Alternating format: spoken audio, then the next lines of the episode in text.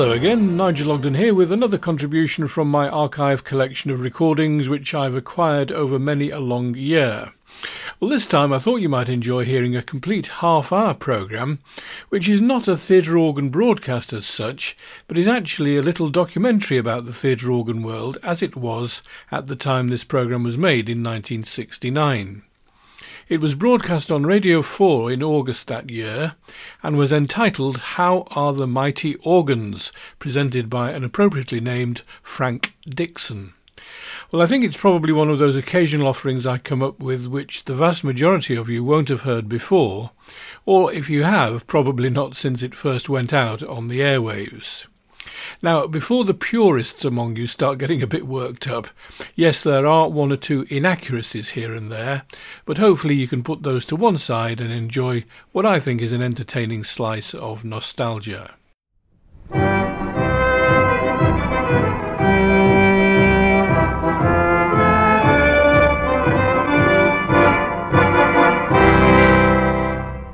Must have been millions of cinema organists uh, over the years and throughout the world. Keith Phillipson of the Theatre Organ Club. In this country, uh, I suppose many people of the old days would think of Quentin M. MacLean as perhaps the, the greatest organist of his time on, in the theatre. And of course, there was Sidney Torch and H. Robinson Cleaver, who was the president of the Theatre Organ Club, Stanley Tudor, Jack Hellyer, Horace Finch, Joseph Seal, and then, of course, there's a host of Reginald, Reginald New, Reginald Foxwell, Reginald Porter Brown, Reginald Foort, who was the first BBC theatre organist and the very first number one radio personality, Reginald Hayward, Reginald Cross, Reginald Stone, Reginald Adams, Reginald Liversidge, and of course you, you can't leave out Reginald Dixon.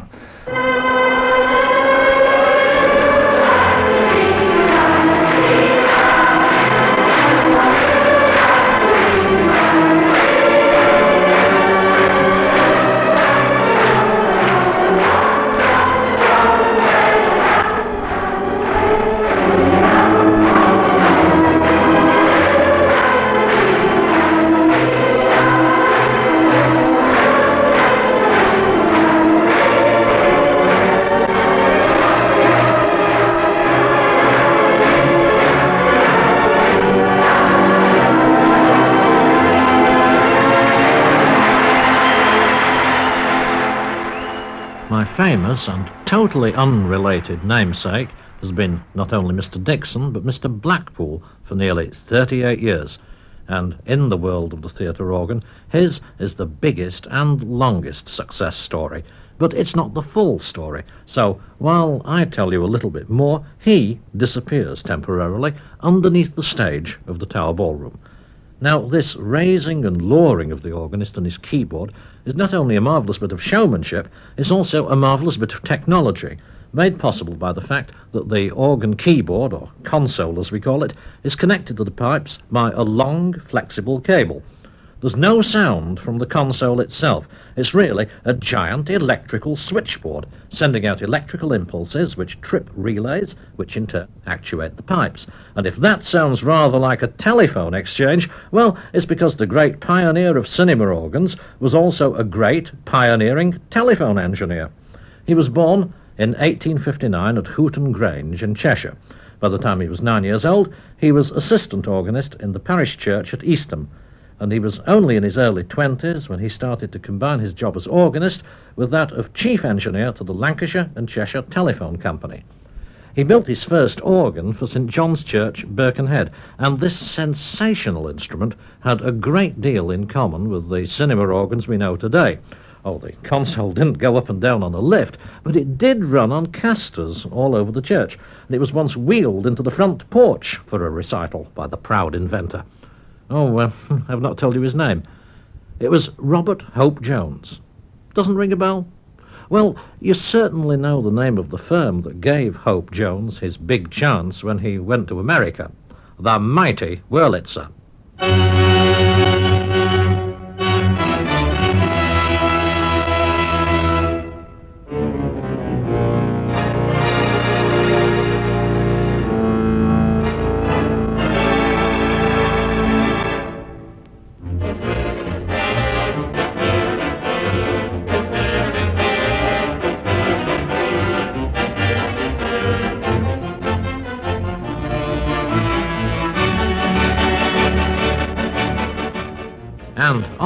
Of it's a Hope Jones Unit Orchestra organ, Hope Jones himself said, An organist, henceforth, if he wants to play properly on our instruments, will have to be both orchestral conductor and organist.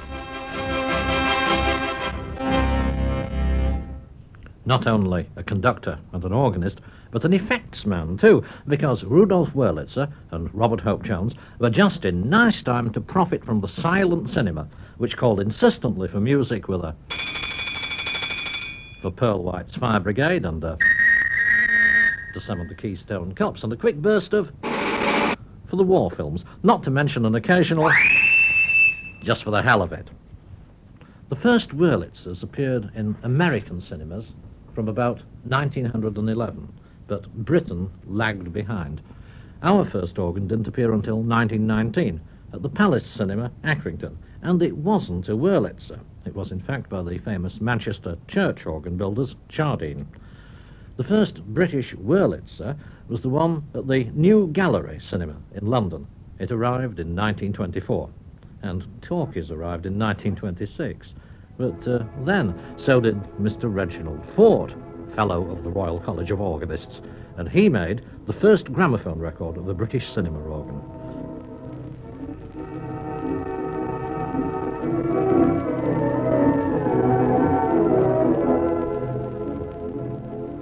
Today it sounds pretty unsensational, though it's a rare collector's piece, and I'd like to thank Mr. Ivor Holland for the loan of it.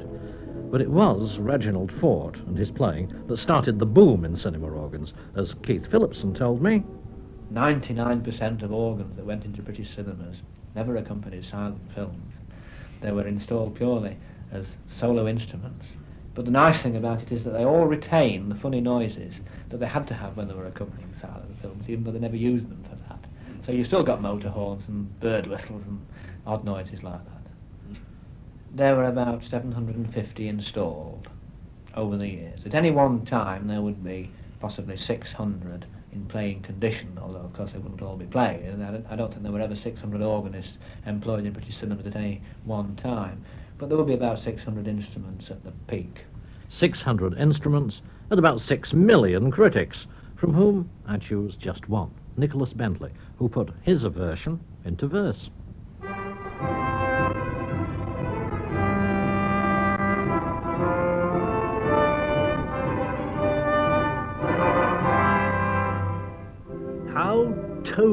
Obsolete, and staid the organ on which Handel played, compared with that which movie fans applaud with love clasp clammy hands. Surely no instrument of yore could imitate that bronchial roar, or make one shudder in one's seat, less from vibration than the heat of quick resentment which one feels to hear its curious retching squeals added with imbecile effect to Bach or Brahms. Or to correct the absence of electric gongs from one of Schubert's early songs.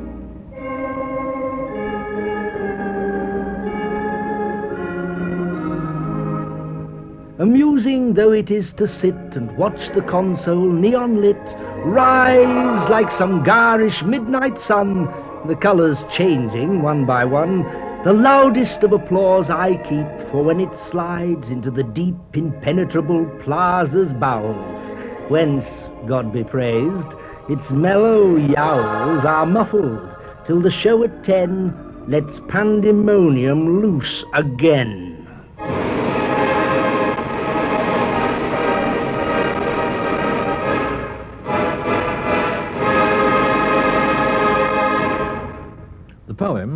Music Hath Qualms, was written by Nicholas Bentley and read by Colin Edwin. And pulling out all the stops there in the background was a fine organist with a fine sense of humour, Arnold Loxam. Now, just what were the stops he pulled? In other words, how does the cinema organ manage to sound so different from a church organ? I went into this question with a man who both builds and plays both kinds of organ. I asked Ron Curtis of the organ builders Curtis and Boardman now, suppose I came to you for a church organ, but it's got to be a very small one because I can afford only one stop. Now, what's that stop got to be? Well, of course, it must be the open diapason, which is the foundation stop of any pipe church organ. All right, well, can we have that?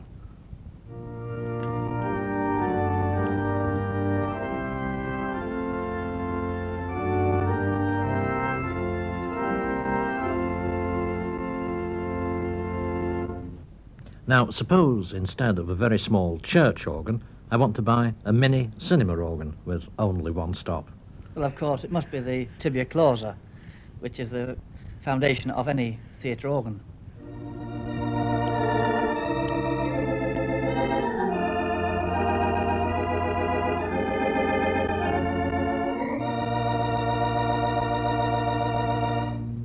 Only one stop, but it already gives us the sound that we all either loved or loathed right throughout the 30s.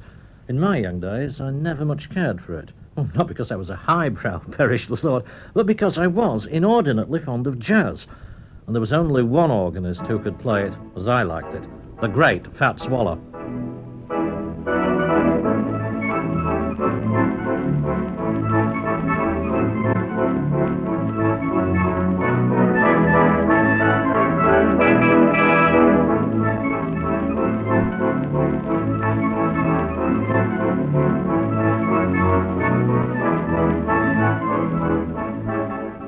High class creative jazz was always a rarity on this heavyweight of the light music world, and particularly so when the organ went to war. Sandy MacPherson got into action quicker than most of our troops at precisely 4:45 p.m. on September the 3rd, 1939.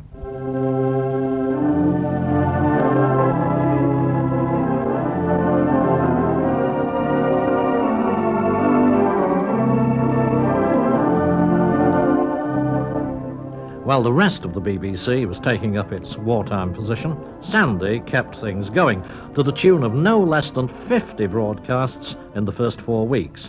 One listener wrote, I have now got to the point where I would welcome an air raid if I could be sure that the first bomb would fall on Sandy MacPherson and his organ, preferably while he was playing his signature tune. Hmm, that listener almost got his wish. The original BBC theatre organ was destroyed by a bomb in September 1940, but another, a very large instrument used by Reginald Foort for his touring recitals, was made available. The organs thundered on through the war and after the war. In 1946, the first year of peace, there were still 1,377 theatre organ broadcasts. But during the 1950s, cinema owners began to find out that it was more profitable to sell ice cream in the interval than to pay an organist. Television, bingo, changing tastes, greater sophistication, well, they all played their part in taking the organists and later their instruments out of the cinema. In fact, in the Greater Manchester area, I know of only one cinema where they regularly keep up the old tradition. It's the Davenport in Stockport, where the organist is Joyce Aldred. I spoke to her after the show. I've had the, the rare experience, it is a rare experience nowadays, of, of hearing you do your recital with um, proper slides on the screen. Yes. Um, how do you get the slides done, by the way? Well, I scratch them out with a pickle fork. I spray um, a slide with uh, car cellulose and then scratch it out with the end of a pickle fork and put um, celluloid behind to get the coloured effects. And then glue two plates together and they're ready for the screen. Well, as you may have guessed, Joyce is much too young to have heard, let alone to have played, the cinema organs in their heyday. In fact, her first professional job was on an electronic organ, the instrument that competes with the proper pipe organ by being about ten times cheaper, ten times lighter, and ten times louder. So I asked Joyce, which would you sooner play, the electronic or, or the uh, Compton I've just heard you Oh, on? definitely the Compton. Uh, what, what's it got that an electronic's not got? well, it's got the true sound of an organ as it was meant to sound, and I never think the electronics produce such a very good reproduction. And so say about 2,000 members of the Theatre Organ Club, which arranges recitals on the surviving organs. And so say the 250 members of the Northern Theatre Organ Trust, who are now on the final stages of a fantastic and fantastically successful restoration job. Nothing less than the creation of an organ of their own with a permanent home in the town hall of Ossett, Yorkshire. For the Trust, Frank Hare. The project really started in 1961 when we were offered a small organ from a closed cinema at Bebington in Cheshire. Well, we, we just couldn't see an organ like that be scrapped, so we bought it for quite a nominal sum, and then, of course, had to start looking around for a home for it. Uh, Ossett Town Hall was one of the first places which was suggested to us, and the negotiations which were started with the local corporation uh, proved successful. But of course, when we saw the hall, we began to realise that the organ we had purchased was going to be uh, too small to do justice to the building or to the functions held in it. So we had then to start thinking about enlarging the organ, and the instrument as it is found today is the result of all the work which has gone on since that date. Now, how long ago was this? Uh, it was in 1962 that we started negotiations, but in 1964, the middle of 1964, that we started actually erecting the organ here. And what a job it was. Oh, yes, the console was a terrible condition when we bought it, with all the paint to uh, burn off, scratch off, rub off, any way we could get it. Mm-hmm. Uh, one, two, three coats of undercoat, two coats of final coat, and then all this gilt paint was put on with this uh, spray, that one, wasn't it? Mm. And you were telling me about the keys. Uh, the keys were over the years had blackened as ivory does. Uh, they they all had to be ground down and repolished. Uh, when the removal firm were t- moving it out of the theatre, they damaged it. They let it fall over, and a lot of the keys were damaged. Well, they all had to be straightened up. Yes, all 183 of them. But that's only the bit you can see. The major work is behind the scenes and under the stage. Reg Mander, who'd already spent nearly 10 years building an organ in his own home, tells of the work that kept him at Ossett Town Hall every weekend for the last four and a half years. My main contribution is, uh, well, it's like Mary and Alice at the loom. I seem to do nothing but make up cables and wires and various things. Uh, we've had to put all new main cables into the various ranks, uh, also to the relays. Which we worked out as about seven miles of wiring. And even this is only a tiny part of the achievement. I estimate the commercial value of this volunteer labour as not far short of £10,000. And the result? Well, that's just what they were testing the day I was there. The members of the Trust include some very good amateur organists, but to give their creation a really searching acceptance trial, they enlisted the probing professional fingers of Arnold Loxam.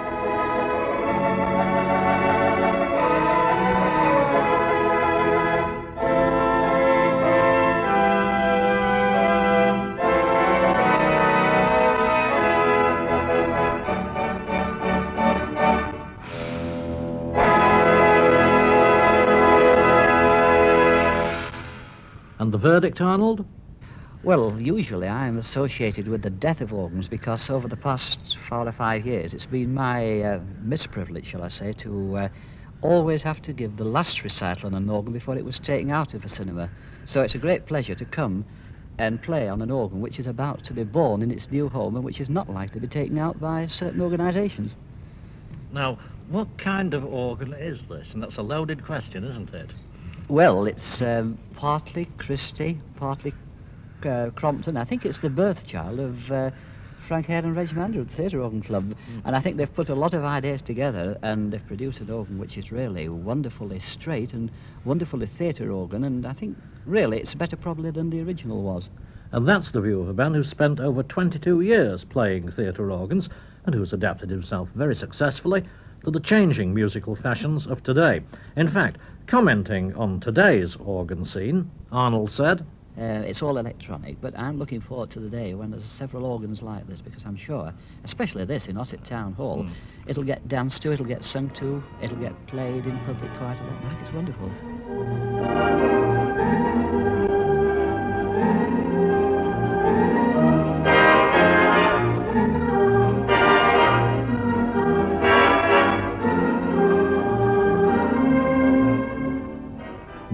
Organist gave the cue, another took it up.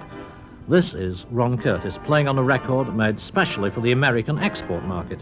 It's the Little Compton from the Davenport Theatre in Stockport, and it has outsold even the mighty Wurlitzer recordings of the great George Wright, which is rather like outselling the Beatles in the pop field. The reason was the novelty appeal of a truly British instrument.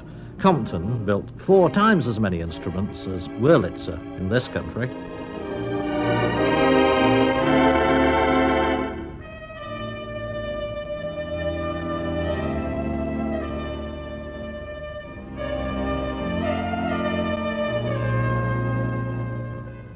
That's a particularly small Compton, only half the size of the one Ron Curtis has installed in his own house at Bolton. I recorded this in his perfectly normal 14 foot square sitting room.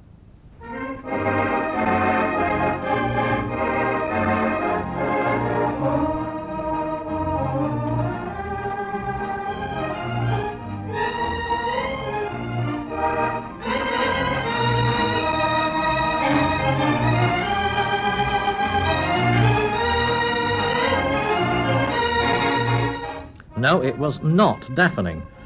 The pipes were in the next room, and there was still room to walk about in it. Old Hope Jones and John Compton knew a thing or two about getting a lot of music out of comparatively few pipes, about a third the number you'd need for a church organ of similar tonal range.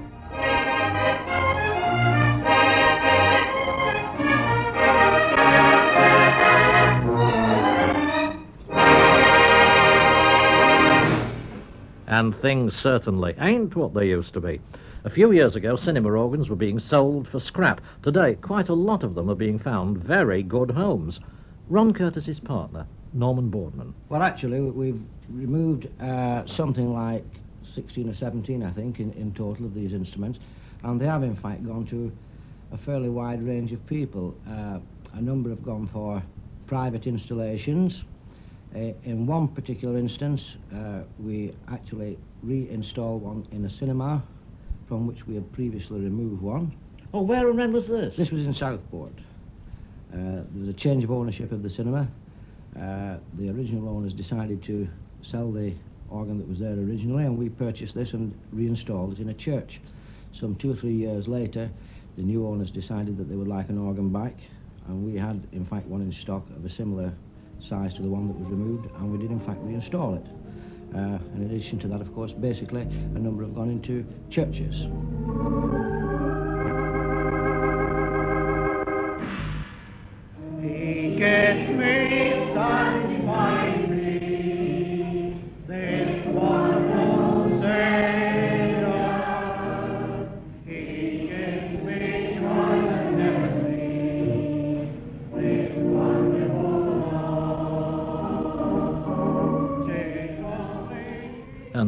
The service at Gorton Evangelical Church, I spoke to the organist, Colin Ead.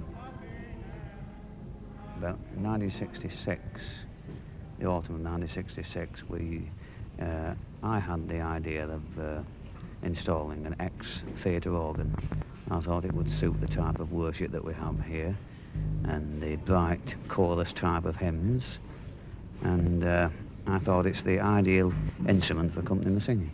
Where's this one come from? Uh, the Picture House, Douglas, Isle of Man. Now, as I sit with you at the console, uh, and I look at the stop tabs of this organ, which, like most theatre uh, organs, uh, has got such things as um, bass drum tabs, snare drum roll, crash cymbal, choke cymbal, chime, xylophone. Um, it's even got um, an aeroplane effect on it. Now, um, you think, do you really think that this sort of thing has a place in a church? Yes, most certainly, yes. We, uh, the, our building is a dual-purpose building, and it's also used in the Sunday afternoon for the Sunday school. And uh, we use all these effects in the chorus singing in the Sunday school. And, uh, of course, in the, in the Psalms it says, uh, make a joyful noise unto the Lord, clap your hands together, all you people, and with uh, uh, tambourines and cymbals and so forth. And I think it's just the instrument. Well, I'll say amen to that. And so I think with the other Mr. Dixon. Oh, he's still beside the seaside. And that's where we came in. At any rate, uh, hope you liked our little interlude. Goodbye.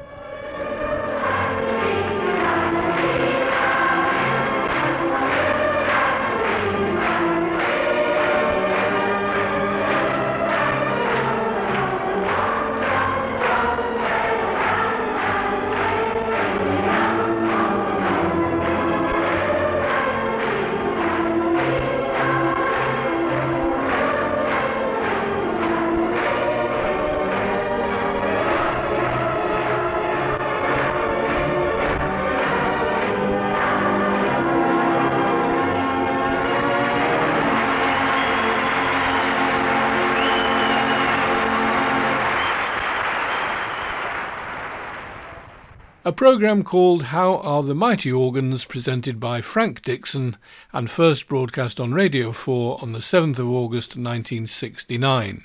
All good fun, as they say, and delightful to hear the voices of many people who many of us knew well, but are sadly no longer with us. Well, I hope you enjoyed that little bit of something different. I'll be back with you again on July the 14th, and in the not too distant future, I hope you'll be able to join Damon next week when he'll be bringing you his own selection of favourites. In the meantime, full details of what you've heard on this programme, plus plenty more besides, can be found on our website www.organistencores.co.uk or on our Facebook page at The Organist Encores. For now, this is Nigel Ogden saying thanks for your company, all the best, and bye bye.